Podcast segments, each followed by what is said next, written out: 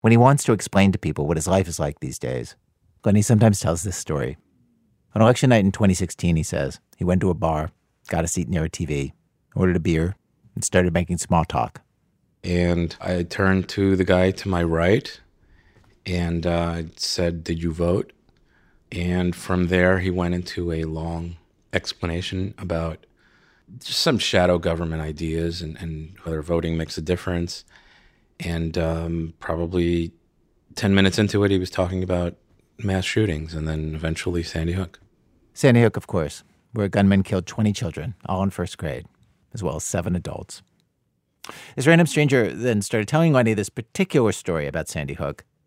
He thought the whole shooting was fake. It had to be fake, he said, because one of those first graders also showed up as a victim in a second mass shooting, all the way over in Pakistan.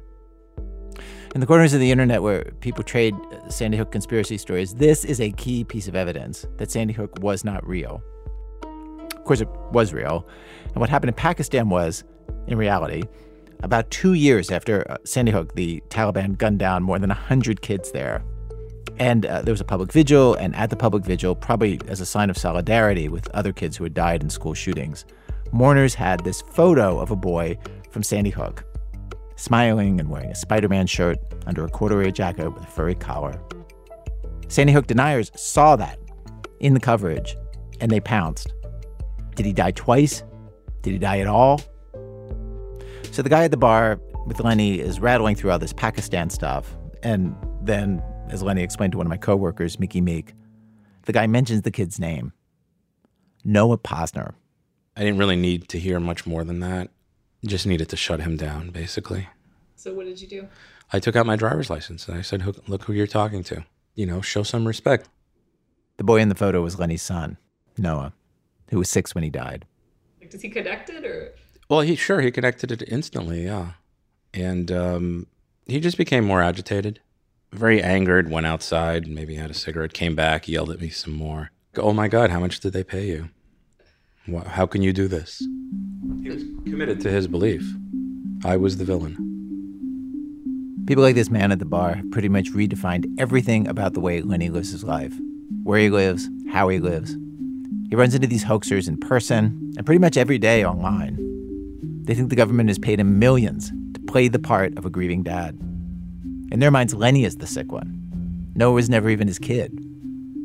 And the person who has popularized these theories more than anybody is Alex Jones, who runs the website InfoWars and who pushed these theories with his radio show and his YouTube videos. Alex Jones made his name right after 9 11, promoting the idea that 9 11 was an attack orchestrated by our own government. With Sandy Hook, Jones said many times that he did not believe the shooting was real. Sandy Hook is a synthetic, completely fake, with actors, in my view, manufactured. I couldn't believe it at first. I knew they had actors there, clearly, but I thought they killed some real kids. And it just shows how bold they are that they clearly used actors. He's claimed that the government or some shadowy global forces are the ones who hired these actors. He and the other hoaxers call them crisis actors. It's like this whole alternate world that exists right next to the real one that makes life miserable for parents like Lenny. But unlike most parents in that situation, Lenny decided to go all action hero on the hoaxers and on Alex Jones. Action hero, I will do what needs to get done to defend my family, damn the consequences. Lenny is resourceful, he is dogged, he does not give up in this world that we live in of hoaxers and trolls, he has marked out a path that I think few of us would ever want to take. But it is kind of amazing to hear what it entails. Today on our show, we have Lenny's story. And then we have a story from writer Jon Ronson, where he also tries to entangle where this alternate hoaxer world ends and the real one begins. From WBEZ Chicago, it's This American Life. I'm Ira Glass. Stay with us.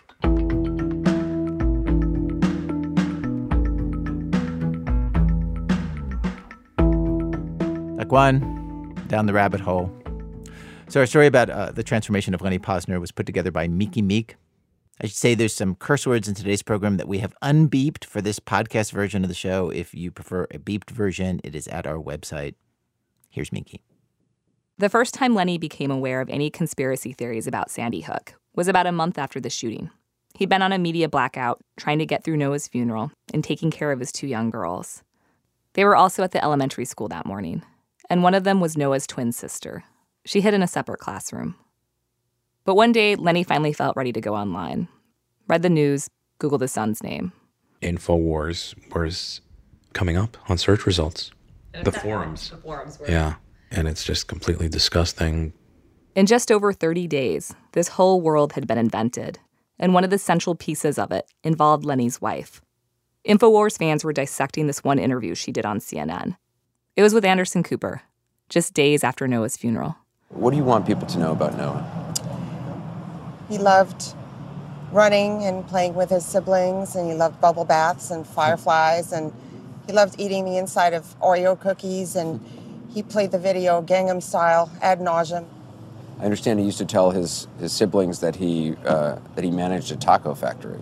Yes, that he was going to split his time as an adult between managing a taco factory and being an astronaut. The comments online were gross and flimsy. Why didn't she sound sadder? Why would she put on lipstick if she was really grieving? And wasn't she too old to be the mom of a six year old kid? They were convinced that something was up. How, how, how are you holding up? I mean, I, Um, I most of the time I'm I'm kind of numb.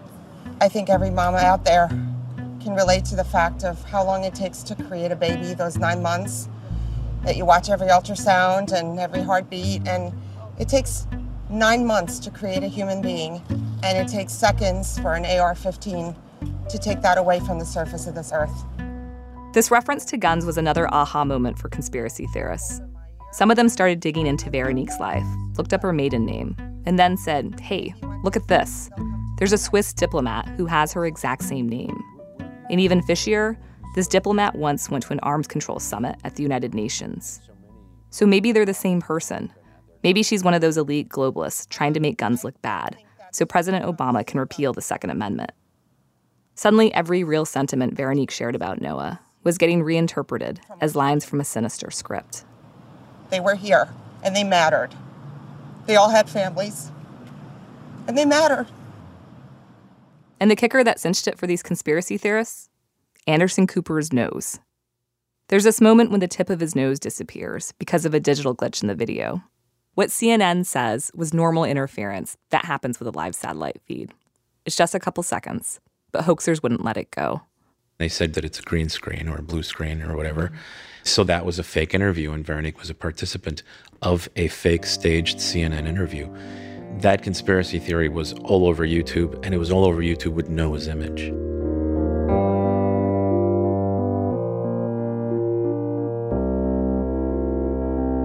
I've talked to parents who've lost kids in other mass shootings, and they've all been blindsided by online harassment from conspiracy theorists. The crisis actor claim is so common now, these attacks usually start almost immediately after victims are ID'd in the media. And parents who go on TV and talk about gun control, like Veronique, they get it the worst. Sandy Hook is when this really took off. Families get stuck fending off all this crazy hate by themselves. There just aren't that many resources for them because law enforcement still hasn't figured out how to deal with most cyber harassment, and the tech companies aren't much help. So most families just try to ignore the conspiracy theorists and hope they'll eventually go away. And that's what Lenny did for a while. His life was a wreck. But after about a year and a half, they were still at it, and he couldn't let it go anymore. I realized that um, that grieving requires, you know, a calmness and a silence, and all of this material was a distraction for me, and it was noise, and I needed to handle that noise so that I could have the silence and calm that I needed. There's this photo I love of Lenny with his arm wrapped around Noah. He's got a walrus mustache, and he's kneeling on a trampoline with a soft smile. It's spring, and Noah has all this big brown hair, fat cheeks. He's snuggling his whole body into Lenny's chest. Lenny's got tons of family photos like these, posted them in an online memorial he made for Noah right after he died. But Sandy Hook deniers downloaded them and repurposed them into cruel memes, wrote fake across Noah's face, took a picture of his headstone, and photoshopped under his name is not buried here. Photos of his daughters were circulating too. He couldn't just leave them out there on the web with the trolls. Lenny got consumed with thinking about how to take control of the situation, how to extract Noah and his family from all this. The internet didn't scare him. It was actually his comfort zone. He ran his own IT business. He was not the kind of guy who sat around and complained about how something didn't work. He was the guy who fixed stuff. So you need to f- find what the problem is and then find, you know, what your solution is and then start getting closer to that solution step by step. Otherwise, the problem is overwhelming and then you just want someone else to fix it for you. Um, Yeah. You have to track down where you can make a difference and get closer to being less broken. There was one other thing that made Lenny especially qualified to deal with the conspiracy theorists. He used to enjoy those theories himself.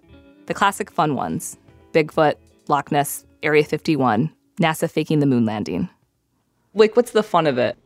Um, it's suspending your disbelief. It's like sitting down and watching a science fiction movie and then looking at the what if. And it's uh, it's just fun, especially if there's no price to pay in your life and there's no cost to that way of thinking, then it's just a game.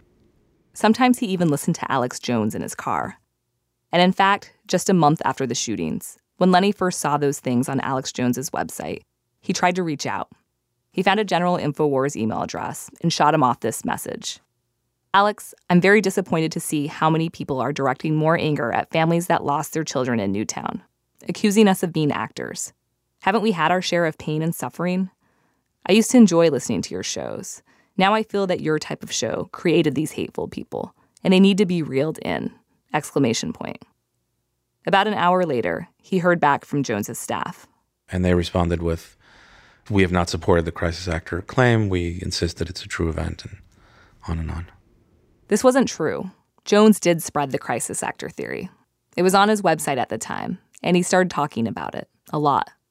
That CNN interview with Veronique, he talked about it all the time. Folks, we've got video of Anderson Cooper with clear blue screen out there.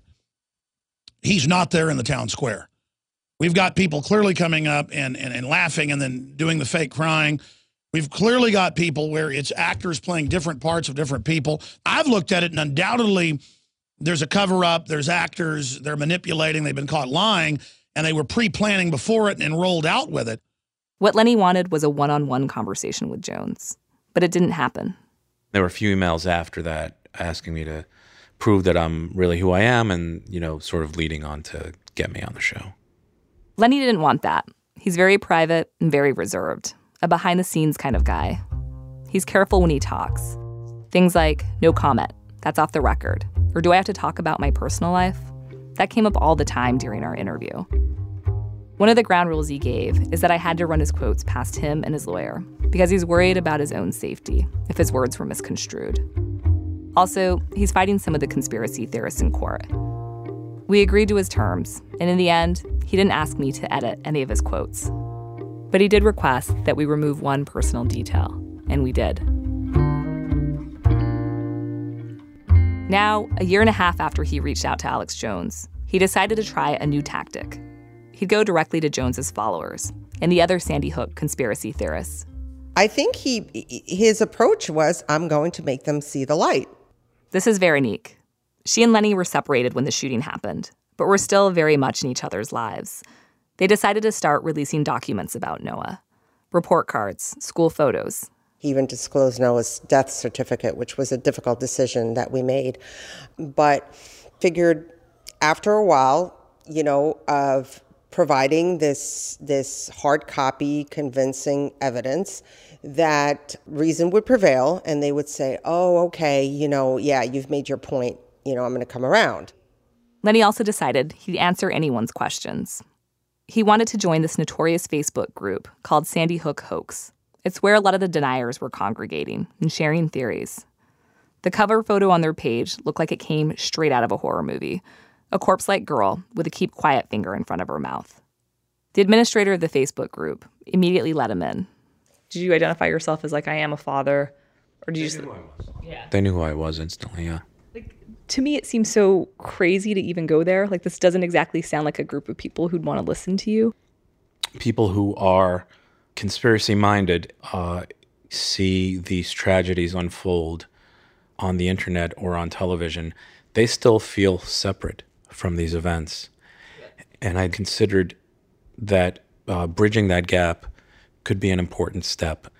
But I can add a human element to this. That's right. That's right. And so here I am. I'm I'm the person. And so let let's see what happens.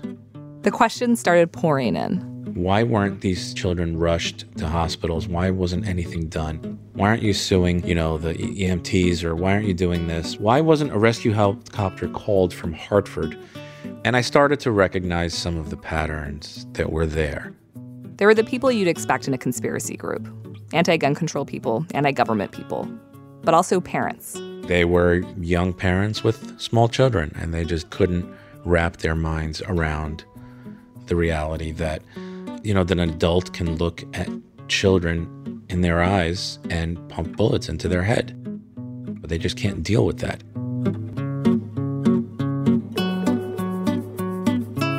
The conversation on this Facebook group quickly got ugly and abusive. Some of the members started using anti Semitic slurs. Lenny was trying everything to keep up a rapport with them. Even told them, I listened to Alex Jones in my car. I used to argue with people about 9 11 being an inside job. I entertained that we didn't go to the moon. But it didn't work. So he started blocking people and fighting back. This got him booted from the group. What's remarkable is just how up for this whole fight he was. When a bunch of people kept private messaging him, Lenny thought, you know what? I'll just start my own Facebook group. He called it Conspiracy Theorists Anonymous. This name was meant as a joke. He has a dry sense of humor. Anyway, he made some progress with people the people who weren't full blown deniers, who actually wanted help parsing out the truth of what really happened. But they dropped away once they got answers. And pretty soon, the only ones left were just dark, sadistic trolls coming in to entertain themselves.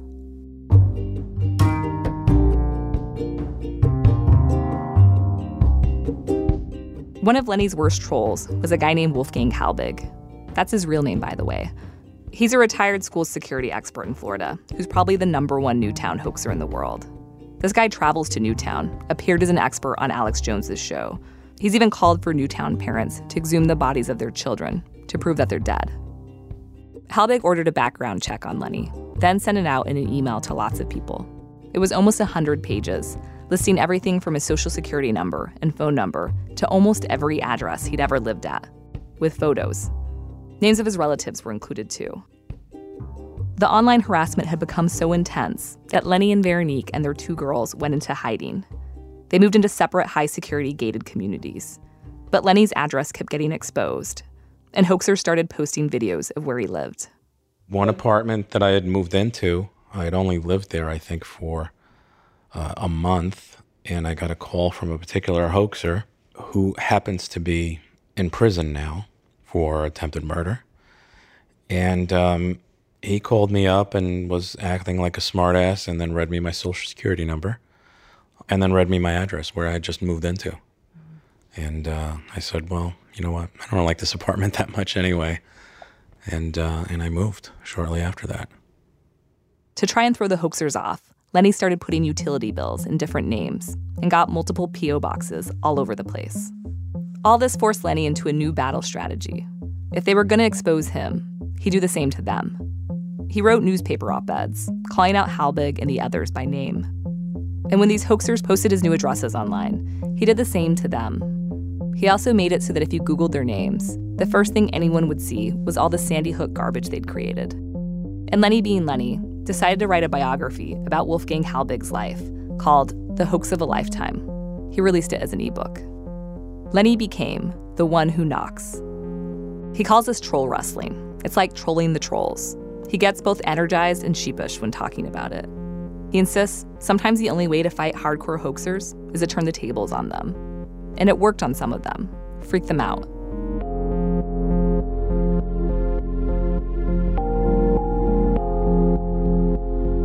Still, Lenny was just one guy, and every day new mountains of content about Noah were showing up online. His crusade was a lonely one. The hoaxer seemed so dangerous. Most of the other Newtown parents wanted to stay as far away as possible from them. In my darker moments, the conspiracy part of me would return and ask myself, Am I the only one that lost a child? Why am I the only one fighting back? I mean, what the hell's going on? And I mean, people were trampling all over other people's children's memories, and those children no longer had a voice to defend themselves, and people were just silent about it. But while Lenny was escalating his tactics, so was the other side around the second anniversary of Sandy Hook.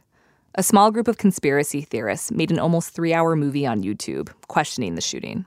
They described themselves as independent journalists and researchers, but their backgrounds were totally random. They included a magician, the owner of a moving company, a guy who'd been arrested for stabbing someone five times, and a stay at home dad. I just had an idea that I wanted to be an underground filmmaker myself. This is Doug McGuire. He says he met this group online on YouTube and got brought in at the end to help polish the movie. It felt exciting. At the time, Doug was a struggling filmmaker in Los Angeles, occasionally did some stunt work. He got into conspiracy theories the way lots of people do, watching them on YouTube. Like Lenny, he loved the ones about Bigfoot and UFOs. But then he went to look up news about Sandy Hook, and YouTube's recommendation system started suggesting hoax videos. He didn't believe the theory that the kids were actors. He thought children died. But he felt pretty sure there was some other kind of cover up going on, maybe one with the mafia. And where did you get that information? Like, where did you come up with this idea of a mob? Like, had you read this somewhere? Um, no, where- it was, you know, because I make movies, so uh, I think I have an active imagination. Hold on, I'm Um, confused. Like, what was your thinking? uh, a family had done someone wrong, like let's say the movie Goodfellas. Okay, uh, Henry Hill is is hiding out in a little village. Uh, his kids. He also mentioned Kindergarten school, Cop. but the mob is- When they released their film, they uploaded it to a bunch of different accounts on places like YouTube, Vimeo, and Dailymotion. Pretty soon, it was showing up everywhere. To combat this, Lenny had to change tactics one final time. No more talking to hoaxers one on one. Now, the thing he'd focus on was content removal, scrubbing their stuff off the internet. He decided he was going to get every single copy of the movie taken down, which wasn't going to be easy. He couldn't just write into YouTube and say, hey, this video is full of lies. That wasn't going to be enough. The internet is full of lies. He needed something else. And he realized he had it. These conspiracy theorists had used photos and videos of him and Noah and Veronique. Those were his property, making this movie a copyright violation. Those stolen images were now a useful weapon. Lenny tracked down every place where this video was posted, and you've probably seen this. There's a little button you can click on to report stuff. So that's what he did, for hours, every day. And success, sort of. The hoaxers kept reposting and moving the video onto other sites.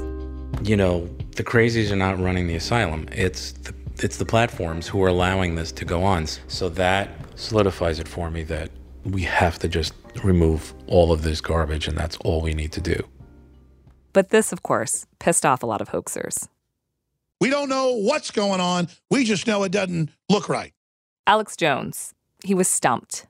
Lenny had successfully forced the InfoWars site to remove pictures of Noah using copyright. So frustrating.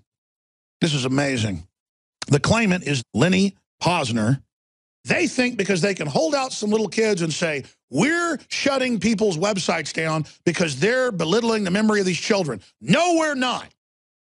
But even if we were, you couldn't violate our First Amendment because that's what it's there for. And if you take our rights, you take everybody's rights. I don't like Then Jones put one of the guys who worked on the movie on the air. uh, His name is Brian. He's from Alabama. Uh, what do you think of us being censored? What's been happening to you? Uh, you, if you, I can tell you lots about Lenny. That this man is something that you've never seen before. Uh, he's got a group of trolls, and if you don't, I mean, if they're trying to shut us down when we're just investigating it and looking at all sides, it must be horrible for folks out there uh, that vehemently think this is staged. Uh, so, so, so, just specifically, what have you gone through? I can't even put up a video showing that he has put up a copyright strike against me without him copywriting striking that. These people are vile. And Lanny, if you're listening, your day is coming, my friend. It is coming. Wow, I mean, this sounds like a war's going on. I, I think they made a major mistake involving us. Oh, I totally agree. They don't know what they bit off. Go after them, Alex. Crush them. In this video on YouTube, Jones showed his fans, he had millions of them, Lenny's email, the city he lived in, and the address he picked up as mail. Even held up some satellite shots from Google Earth. Lenny got this video taken down too, flagging it for privacy violations. But it didn't matter. The hoaxers had taken on a mob mentality, pursuing and harassing Lenny. This is an InfoWars fan named Lucy Richards, who left multiple death threats on Lenny's phone. Did you hide your imaginary son in the attic? Are you still fucking him? You fucking Jew bastard? You're gonna die. You're gonna rot in hell. Death is coming to you real soon, and there's nothing you can do about it. So you're just going to have to take it. Okay? Jew bastard. Look behind you. Death is coming to you real soon. She said, Look behind you. Death is coming to you real soon. Lenny was already living in hiding. He'd moved multiple times by then because hoaxers kept tracking down his address. But now the chances that a hoaxer might show up at his door and kill him suddenly felt much higher. His kids were living with him half the week, and he worried about them. At the same time, he didn't consider stopping. He didn't think it would make them safer. That's one of the misconceptions that exist that people think that I am only targeted because of challenging the content. And that's not the case. I took the action because I was being targeted. So if my address is published all over the internet, my photo is published all over the internet, and my living children's photos are published online, that's existed before I did anything. I didn't cause the targeting, it was already there. I was minimizing the targeting. He posted receipts for firearms. I'd asked if he actually bought them, and he wouldn't give me an answer.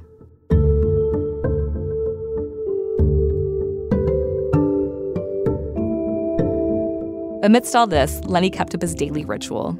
He'd wake up, make coffee, and then sit in front of his computer for hours, flagging content, trying to systematically erase Noah from the Sandy Hook hoax story.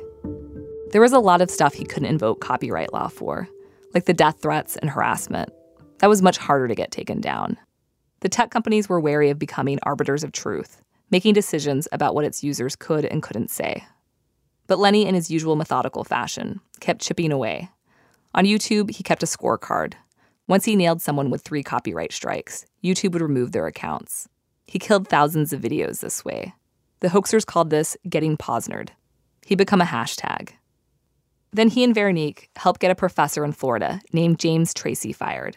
This guy had harassed them for years and kept using Noah's image to promote his conspiracy theories.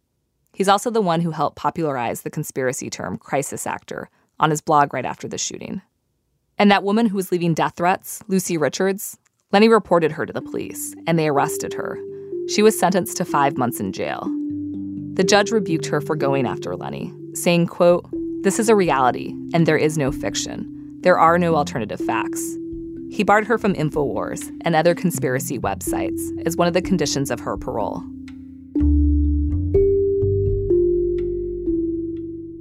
One surprising thing that happened over the years is that some of the hoaxers who used to harass Lenny flipped to his side. There were dozens of them. Lenny says these were people who came to him only after they changed their own minds, not people he tried to convert. He says that never works, it's a waste of time. Some of them became disenchanted when they saw Sandy Hook hoaxers who were more interested in photoshopping evidence and getting online followers than tracking down the truth. One of them was Doug, who worked on that hoaxer movie about Sandy Hook. In 2016, he found a phone number for Lenny and left a voicemail. Hey, Lenny Pozner, this is dickhead Doug McGuire. If you ever need me, if you ever want to get a hold of me and, and learn about what all these people are up to, um, here's my number. Did you apologize in that message? Uh, I don't believe I did. Not surprisingly, Lenny didn't return his call.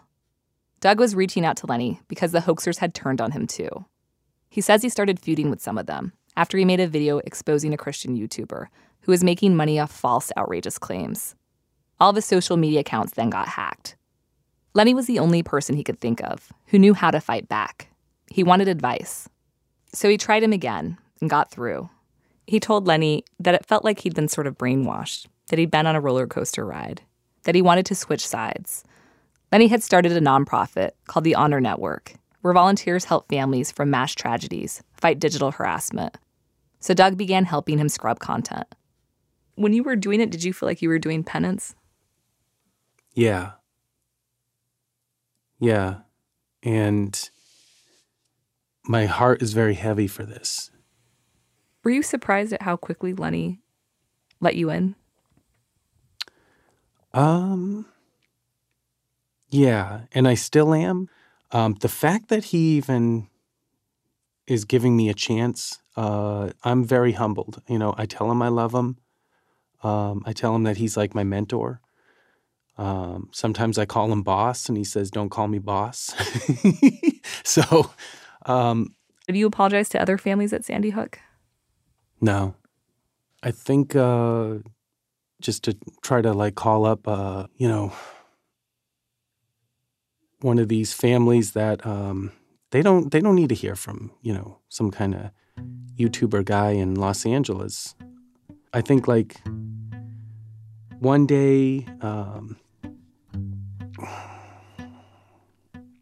I am very sorry, um, very sorry for um, any problems to the um, to any victims. Doug is now one of Lenny's most devoted volunteers. Lenny's got more than 100 people helping him out at any given time, though the burnout rate is high because the work is so intense. And hoaxers harass volunteers like Doug all the time for helping Lenny.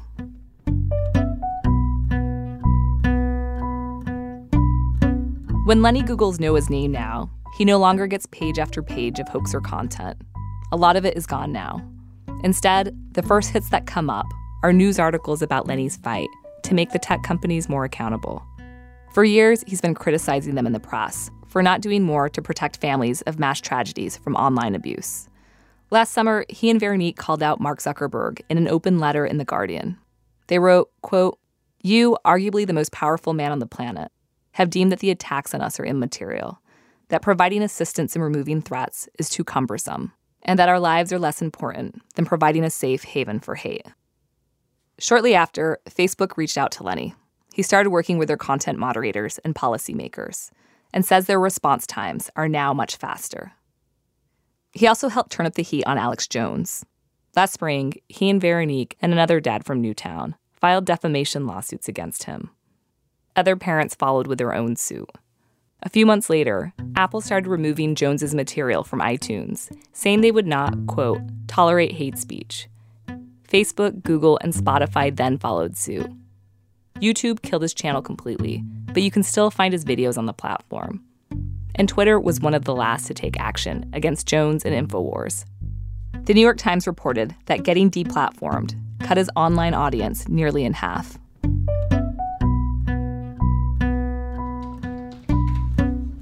I met up with Lenny at his place recently. He lives in a gated, high security residence.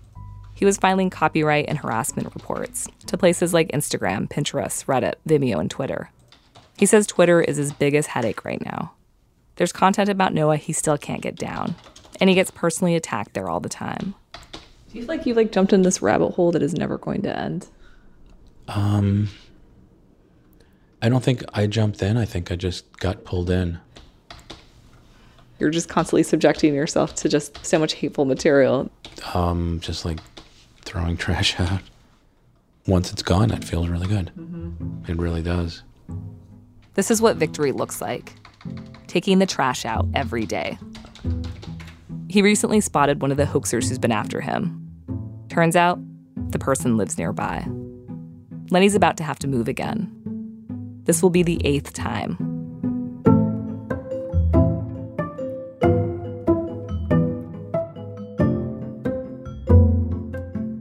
Miki Meek is one of the producers of our show.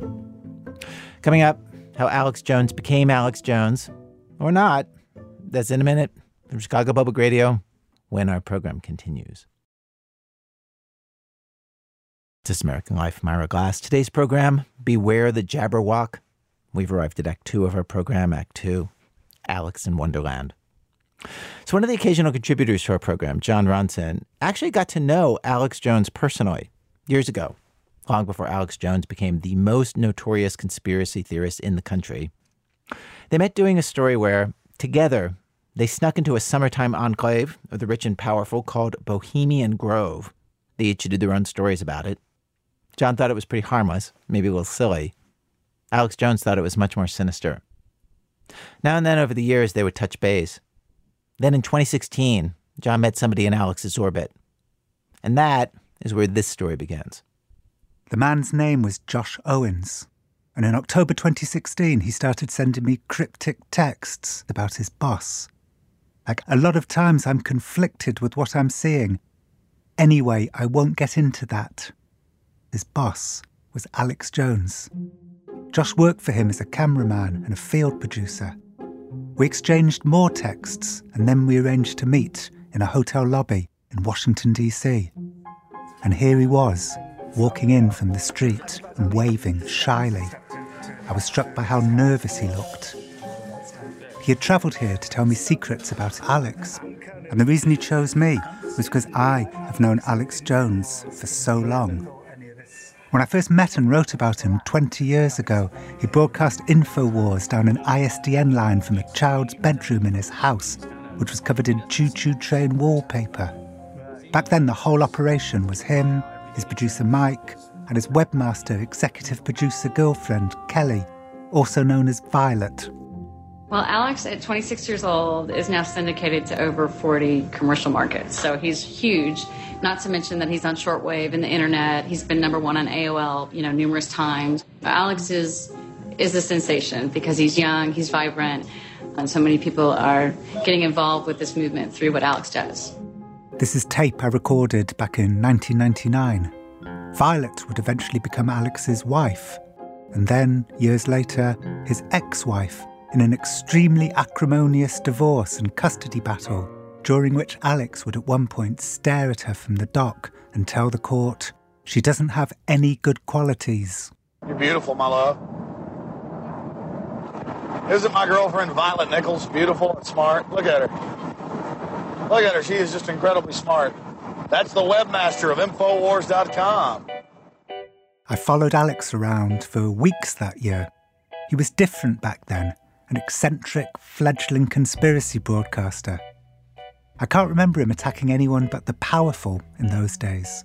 He wasn't going after victims of school shootings as crisis actors. He didn't assert, as he did in 2017, that the yogurt maker Chobani was, quote, importing migrant rapists who were spreading tuberculosis. He later apologised to Chobani in the face of a lawsuit. He has money now, a workforce of something like 40 employees, and a fan in President Trump, who has repeated a bunch of theories championed by Alex that Barack Obama is a Muslim who wears a ring with an Arabic inscription, that Ted Cruz's father was linked to the JFK assassination, that Obama and Hillary co founded ISIS. Alex is playing a role in propagating the misinformation and confusion that's permeating America. With Hillary, she is an abject, psychopathic demon from hell that as soon as she gets into power is going to try to destroy the planet. Folks, let me just tell you something. There are dozens of videos and photos of Obama having flies land on him indoors at all times of year, and he'll be next to 100 people and no one has flies on him. Hillary reportedly, I mean, I was told people around her that they think she's demon possessed, okay? You can't wash that evil off, man. Told there's a rotten smell around Hillary. I'm not kidding. People say Obama and Hillary both smell like sulfur. They smell like hell. Anyway, back to my meeting with Josh. Um, well, I was a big listener of the show. He said working for Alex had been his dream job. He'd actually won an online reporter contest four years earlier to work for InfoWars. He was a young and angry Alex Jones fan back then, committed to exposing the shadowy elites. But now he was disillusioned because Alex had changed. And a final straw was the Muslims. Alex had lately been broadcasting untrue stories about American Muslims running secret terrorist training camps in the Catskill Mountains of New York and cheering the 9 11 attacks. Here he is talking to then candidate Donald Trump. You are vindicated on the radical Muslims celebrating not just in New Jersey, but New York, Palestine, all over. What do you have to say? They're still attacking you. Well, I took a lot of heat and I was very strong on it. And I just want to finish by saying your reputation's amazing. I will not let you down. You so Josh very, had found himself intimately involved in the business of demonizing Muslims. This wasn't why he'd signed up. These weren't powerful elites, they were regular people. Recently, Josh boarded a plane and sat next to a Muslim family. The little girl was laughing, her face pressed to the window. Josh looked at her and he hated himself, and soon after, he began texting me. He wanted to make amends. He said he knew he should quit working for Alex, but it was hard. Alex paid him well, and although he had seen Alex scream at people in the office and punch cabinets and rip down blinds, he'd only ever been nice to Josh. As we continued to talk, I realised that Josh hadn't come to tell me any specific secret about Alex. He just wanted to vent his frustrations to somebody else who had known him a long time. But then he said, Oh, here's a story. Here's a story. The thing Josh told me then would, if true, totally rewrite the story of how Alex Jones became Alex Jones. First, you should know that Alex is a kind of origin story about what got him obsessed with rooting out conspiracies. He's told it a few times to the Rolling Stone journalist Alexander Zaitchik and during monologues on his show. When I was like 16 years old, and I'd be at parties, in would come a, a sheriff's department car, and they'd come in and sell bags of drugs to people. This took place in the Dallas suburb of Rockwall, where Alex grew up. And I went to school when they were having an auditorium meeting about drug testing and stuff. And they had they had cops up there that I knew were drug dealers. And I stood up and I said, I was at a pool party. He was selling cocaine and ecstasy last week. They took me in an office, ran my head in the wall, told me, We're going to kill you if you don't shut up. They said, You're going to move out of this town right now. Before we moved down here to Austin because of it. Police corruption in Rockwall had opened Alex's eyes to the existence of powerful cabals, and exposing them would become his calling. And it all began at that school assembly. So that's Alex's origin story. But according to Josh, it wasn't true. The true story, he said, was much more revealing, and it was also a big secret. Josh said, OK, I've heard this story a couple of times from childhood friends and family members. Very few people in the office know it, but when Jones was a teenager, he was a bully. No one liked him because he was a bully. There was a group of kids that felt unsafe around him, and so they came up with a plan to trick him. They invited him out to a party in a barn. It was a trap, Josh said. They beat him within an inch of his life. That's why his family moved to Austin. His whole family uprooted him and moved into a completely different city because of this crazy thing that happened to him. Josh said having those guys conspire against Alex by luring him to that party was the real reason he got obsessed with conspiracies. He had been the victim of one. Josh and I parted soon after that. I walked around replaying our conversation and wondering if I should look into it further. There were now two Alex Jones origin stories. In Alex's version, he was a brave figure forced out of town for standing up to corrupt authority. But in Josh's, he was an outcast, run out of town by fellow high school kids. Had Alex still been the fringy Alex of the 90s, I would have left his childhood alone. But he had become an influential figure, spreading chaos. And according to Josh, being ambushed at that party was the moment that shaped him, that made him who he was.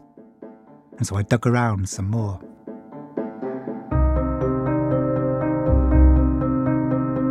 It became really clear, really quickly, that Alex's school assembly story did not stand up to scrutiny. My producer Lina Misitzis reached 10 people who were at the school at the time. And while it's true that the local sheriff had been convicted of stealing marijuana from the police evidence room with a plan to sell it, no one remembered anything like that assembly happening. Not the students, nor the principal, nor the teachers, like one of Alex's old football coaches, Randall Talley, who preferred to go by Coach Randy. Do you remember an assembly where Alex called out the cops in the assembly for being drug traffickers? Well, I didn't know about that. Is that your first time hearing about it? Yes. Here's a former classmate, Ryan Tipton. No, not at all. That was probably DARE, the DARE program, and I do not remember that at all. Here's an old school friend, Jacob Olson. Who told you that? No, No. And Lina found the police officer who actually worked in the school when Alex was there, who presumably would have been one of the drug dealing cops who beat up Alex. His name is Terry Garrett. Okay, that sounds like something he probably would say, but I don't think anything like that ever happened. I mean, I I would be willing to bet my whole pension that that never happened. I mean, I don't think there were any times where actually we were even when we were questioning a student that an administrator wasn't in the room. What everyone does remember about Alex is, well, how memorable he was. We were emailed the same stories over and over from former classmates. Quote, he used to run through the halls saying he was the devil. This is no joke. And he spoke a lot about being Satan or the Antichrist. And he would walk the halls with his arms flared out and with this intense, wide eyed, evil look in his eyes. And he proclaimed to be the Antichrist. Here's Coach Randy. I'm fixing to tell you something that's going to blow your mind. He Oh golly. People thought he was possessed. Have you heard this? I've heard this from so many students, but this is the first time I've heard it from an adult. Well, he could make his tongue turn black. And he would roll his eyes back in his head and he would just sort of shake his head. Eh, it was I don't even know how to describe it. It was so eerie. So you would see him do it? Yeah, I saw him do it in class. And what did you think you were looking at? I really didn't know if he had broke a pin or something, you know, to get his tongue and his mouth black or not. He terrorized that high school. Just run full steam and shove his head into the lockers and scream, you know, Hail Satan! This is Ellen. I'll call her Ellen. She didn't want us to use her real name because, as she texted, I am not afraid of Alex directly, but I am very concerned about retaliation from his followers. Ellen went to middle school and high school with Alex. She didn't remember any party in a barn where Alex got revenge attacked, but she did have lots of other memories of him, like these. Sitting in art class with him across the table. Um, he's over there wringing his hands, describing to me in great detail how he's going to rape me. And I never thought he would actually do that. Just shock factor. If Alex hadn't become famous, would you still have like remembered Alex? Oh yes, definitely. You don't forget people like that. And then Ellen told me her worst Alex memory. The most violent incident was in second period geography, where he bludgeoned one of his closest friends to the point where he was unconscious and bleeding and laying on the floor. Was that Jared? Mm hmm. So, when did you first meet Alex Jones? 1990, my senior year. Jared's real name is Jared. He still lives close to Rockwall in a mobile home in the countryside. Even though his mother, who was watching us from the kitchen, had counselled him to be anonymous, Jared was steadfast. He wanted to be named. Right off the bat, he was odd, real, real odd, real strange. We wanted him around because it was funny at first, you know, the way he acted. But it got worse and worse, and finally, man, we just didn't, didn't want to hang, up, hang out with him at all. Jared was bewildered that a journalist had contacted him.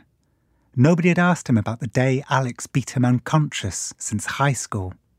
It was an argument over a girl. I said, dude, just get away, you just go on. He came in behind me and pretty much just ran me into the wall and, and uh, caused me to fall off balance. And it dazed me. Uh, I, I was bird vision. I couldn't, I could see him, but he picked me up and I just went over and head first and knocked me out immediately and, and started, uh, my body went in convulsions. I, I was flipping all over the ground. Whoa. And he just kept stomping on my head and kicking me in the head and, and uh, kicking me in the ear. And my blood came out of my ears, my, my nose, and everything.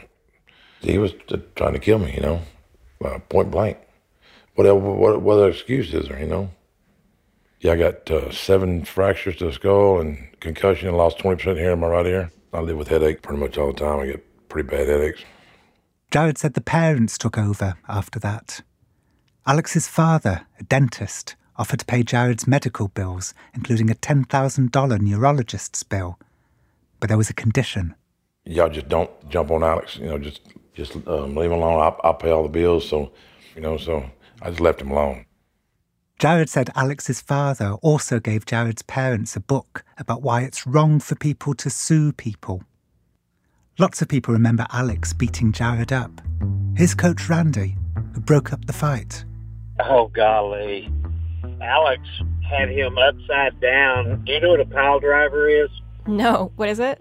You literally have the person with his feet up in the air and his head down between your legs, and you just drop to the ground, and first thing that hits is your butt and his head at the same time. Holy shit. Yeah, holy shit.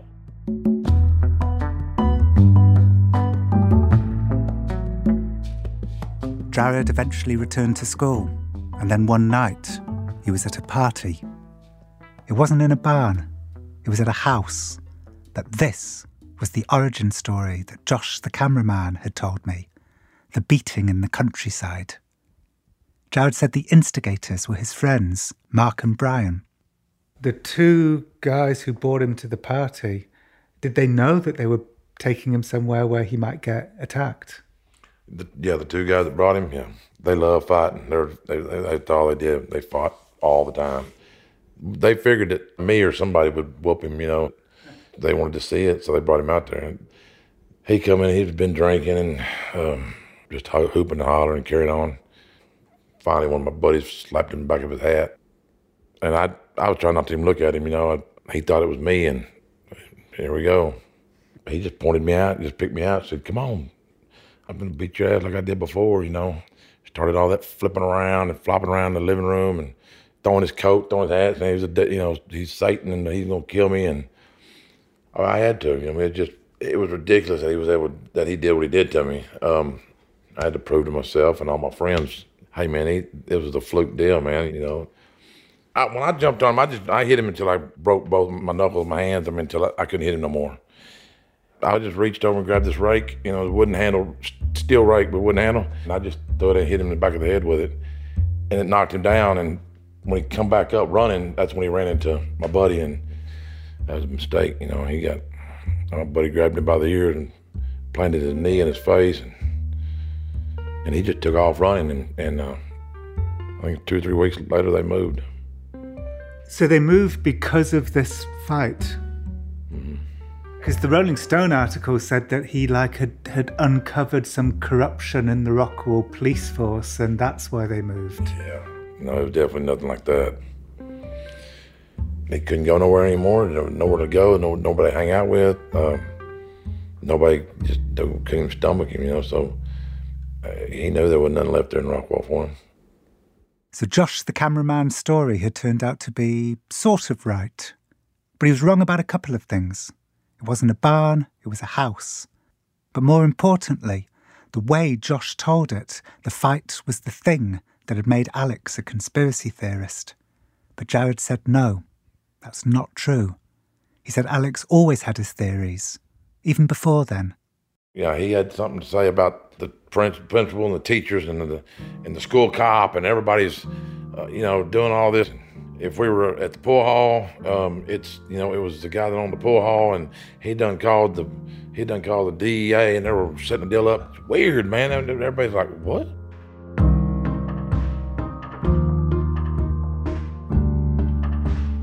Hey guys, I'm sorry I'm like uh, five minutes late. I was stuck getting back to the office. I got a lot of a lot of crazy stuff going on. It's good to be here with you guys. It's a Thursday in February. Alex is talking to me from his studio in Austin. I'm at home in New York.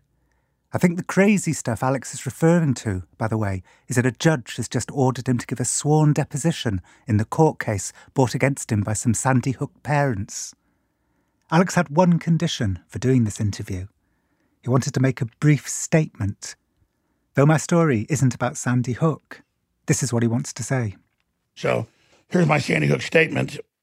Looking back, before I was ever sued years ago, I reviewed the information and I do believe the horror of Sandy Hook happened. By the way, that's only sort of true. Even after Alex first admitted that children died at Sandy Hook, he hedged, saying they probably died and I tend to believe they died. I've apologized to the families many times in the last few years, and my reporting has caused them any pain. These apologies are contentious because he's apologized, but then continued to cast doubt on the shootings. I never said that anyone should harass the victims' families, and I asked the media to please stop saying that I have said that. As best as we can tell, Alex never directly instructed his fans to harass the families. But on his broadcasts, he repeatedly talked about Lenny Pozner's ex wife and son, and he gave Pozner's mailing address and showed Google Earth shots of the building and said he would probably have to go there himself. I ask anyone else who is going to arrest the families to stop. What happened at Sandy Hook and similar events is a tragedy that needs to be recognized. It's time for us to come together as Americans and as humans and defend the lives of children and other defenseless individuals, period. Alex declined to answer follow up questions about Sandy Hook. I got to the business at hand. Okay, so there's a guy in Rockwall called Jared, but I think you knew him maybe as Bubba. Oh, oh, I remember Bubba, who was a senior, and I was like a freshman, coming and getting me out of class, and he was like a hall monitor, so he could do it. And then he attacked me in the hall, so I defended myself. And I, I'm, I'm sad that he got put in a coma, but that, that's just what happened. I've never talked about this stuff, and I'm not particularly proud of it, but I always defended myself. I never started fights. This is different to Jared's version, by the way. In Jared's account, Alex started the fight. Also, Jared said he wasn't in a coma, but he was hospitalized for multiple skull fractures. Jared said that uh, he thought that you were trying to kill him. Well, when a 250 pound uh, he, he would be a self-described redneck and you weigh 160 pounds, starts attacking you, you defend yourself. So, so the way it works in America is when someone physically attacks you and you defend yourself, you're not the bad guy.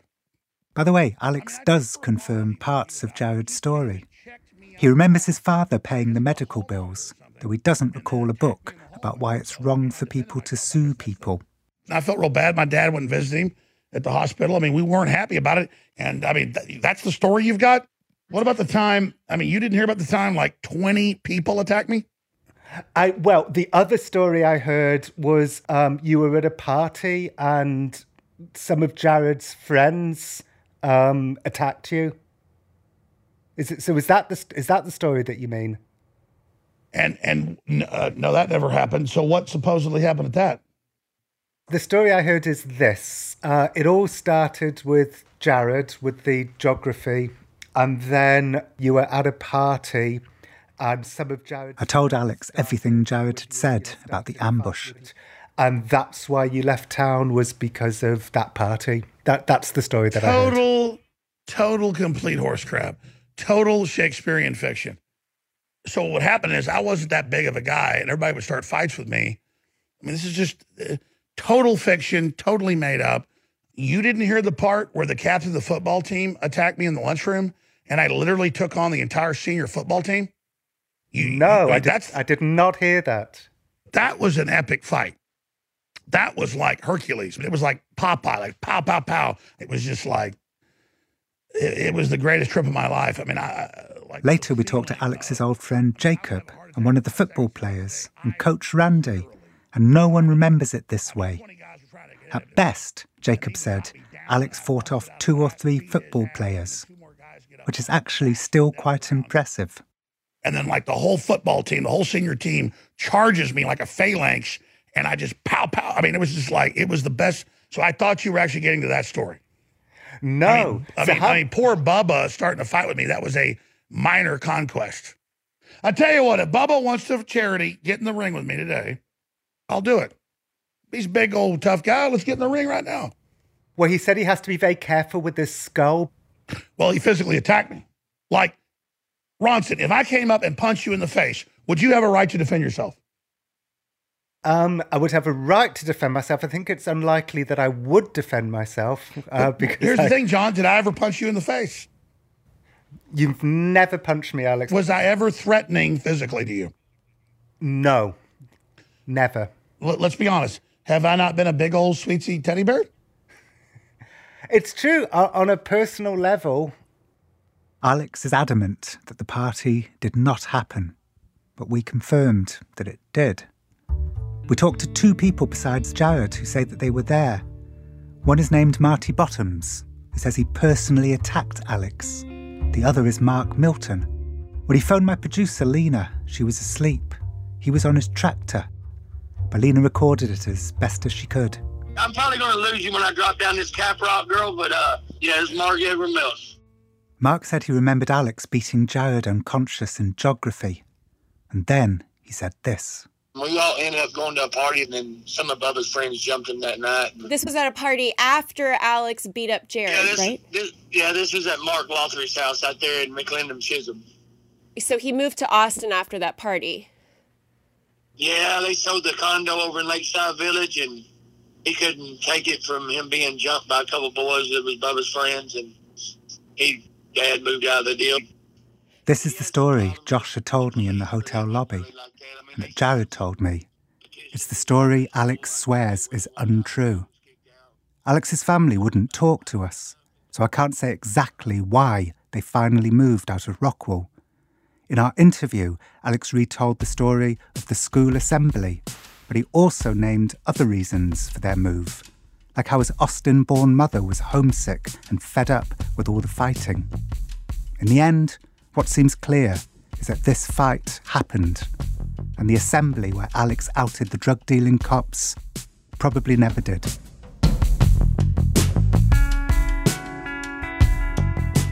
If I had to guess, I would say that Alex has replaced a true story where he's humiliated at a party with a different story where he's a hero standing up to corrupt cops and getting beaten up for his bravery. In a way, it's the same story as the one where the whole football team came at him in a phalanx. It's the character he plays on InfoWars, the beleaguered hero attacked from all sides, bloodied but undaunted, and emerging the victor. It's like stories little kids tell about themselves.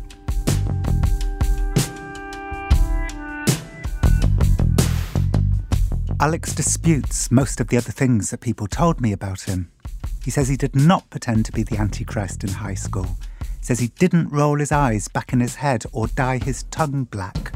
He says he never told a classmate how he would like to rape her. He calls all of that insane garbage. He says he doesn't punch cabinets or rip down blinds in the office.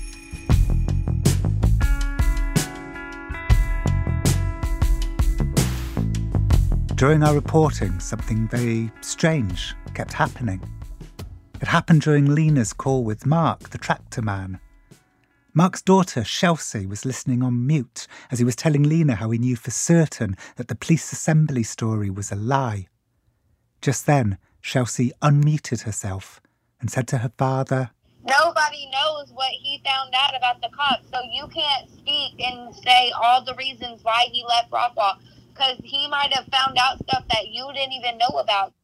It kept happening. All these people who knew for sure that Alex had been a liar back in Rockwall, a lot of them believe that what he says on InfoWars might be true. They have a reverence for him, like Coach Randy. I agree with so many things what he says. A lot of people just think it. Alex goes ahead and says it. but not Jared. Actually, Jared had somehow gone through life not realizing that Alex was a radio host. And when I brought it up, it was awkward. and you know who's a who's a fan of his now? Donald Trump. Is he? Yeah. Donald Trump's been on his show. He talks about what a great reputation Alex has. I could tell that Jared didn't want to hear that President Trump was an Alex fan. He gave me a look to say, Are you fake news? With the media and stuff like this, I don't know. I mean, I don't know what to, I don't know. I wouldn't, I don't know to believe that or not, you know. He likes them. They they like each other. Yeah.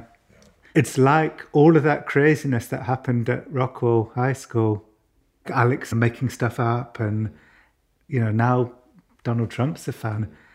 The fact is he's carried on saying all of these crazy things, but it's no longer about the school or the pool hall. Now it's about the globalists and the Muslims. People believe him now, including the president.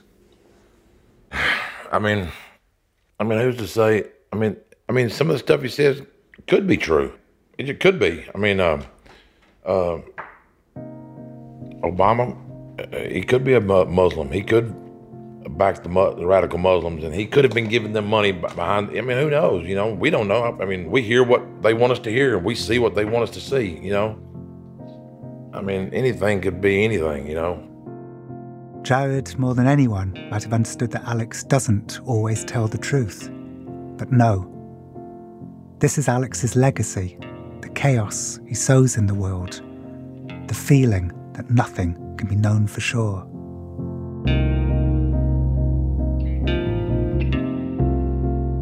Jon Ronson. He and his producer, Lina Misitzis, originally created a version of this story for Audible.com, where they also did Jon's latest long form original for Audible, The Last Days of August, a deep dive into the never before told story of what caused the untimely death of 23 year old porn star August Ames. It's available exclusively on audible.com. Audible is the world's largest producer and provider of downloadable audiobooks and other spoken word entertainment. Don't you see that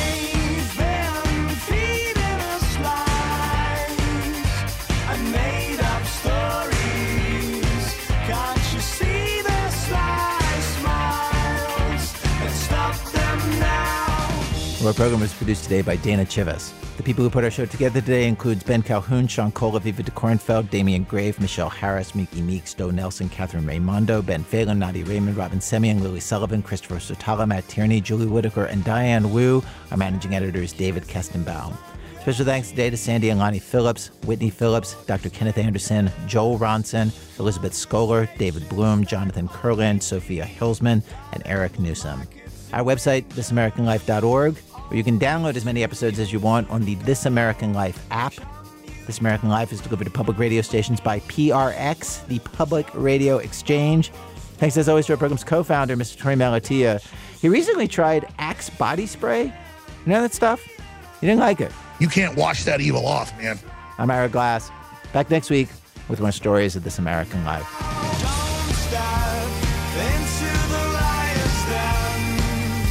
Don't